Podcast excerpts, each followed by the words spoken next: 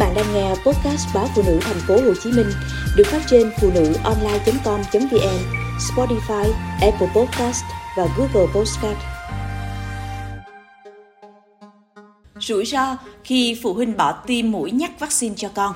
Tiến sĩ bác sĩ Lê Nguyễn Thanh Nhàn, trưởng phòng chỉ đạo tuyến bệnh viện Nhi đồng 1 thành phố Hồ Chí Minh cho biết, từ sau dịch Covid-19 tới nay, mỗi buổi sáng bệnh viện tiêm vaccine dịch vụ cho khoảng 40 trẻ. Trong số đó, có từ 5 đến 7 trường hợp bị trễ lịch mũi tiêm nhắc. Những trẻ dưới 2 tuổi thường bị trễ thời gian tiêm nhắc từ 1 tuần đến 10 ngày.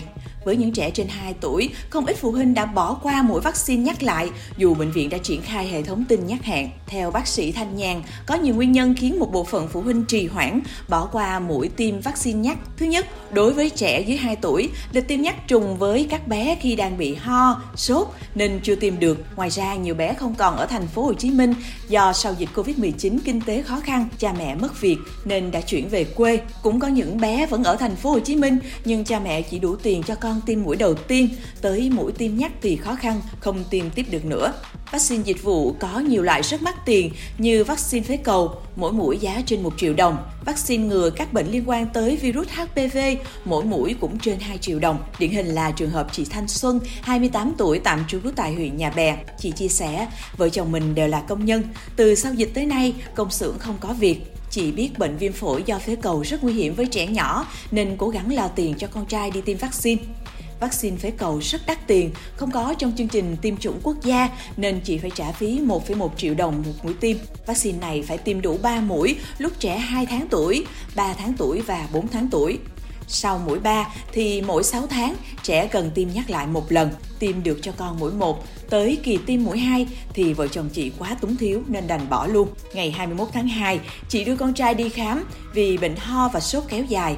Lúc hỏi về bệnh sử, bác sĩ mới biết được con chị đã trễ lịch chích nhắc mũi 2 vaccine phế cầu từ 2 tháng trước. Không chỉ đối với vaccine phế cầu, việc bỏ quên, trễ lịch chích nhắc còn xảy ra với các loại vaccine viêm não Nhật Bản, sởi quai bị rubella, bạch hầu ho gà uống ván, cúm vaccine phòng ngừa bệnh liên quan đến virus HPV gây ung thư cổ tử cung và các bệnh lây truyền qua đường tình dục. Thạc sĩ bác sĩ Nguyễn Hiền Minh, phó trưởng đơn vị tiêm chủng bệnh viện Đại học Y Dược thành phố Hồ Chí Minh cho biết, số trẻ bị trễ lịch mũi nhắc vaccine dịch vụ tại bệnh viện hiện nay là khoảng 20 đến 30%. Ngoài nguyên nhân do kinh tế suy thoái khiến thu nhập của phụ huynh sụt giảm, thì bác sĩ Hiền Minh còn ghi nhận không ít cha mẹ cho rằng vì là vaccine dịch vụ nên việc tiêm nhắc không quan trọng.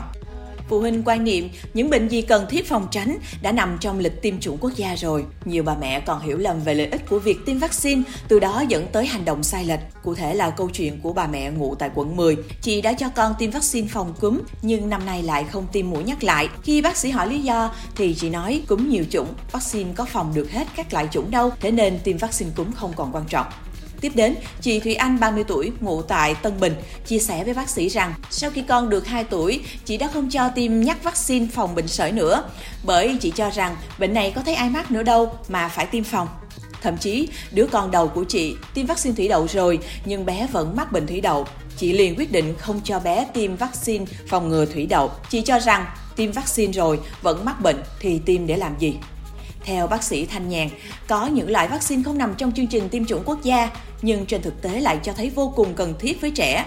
Phế cầu khuẩn là loại vi khuẩn khu trú tại vùng mũi họng, gây ra nhóm bệnh lý nguy hiểm như viêm phổi, viêm mũi họng, viêm tai giữa, viêm màng não, nhiễm trùng huyết, vân vân.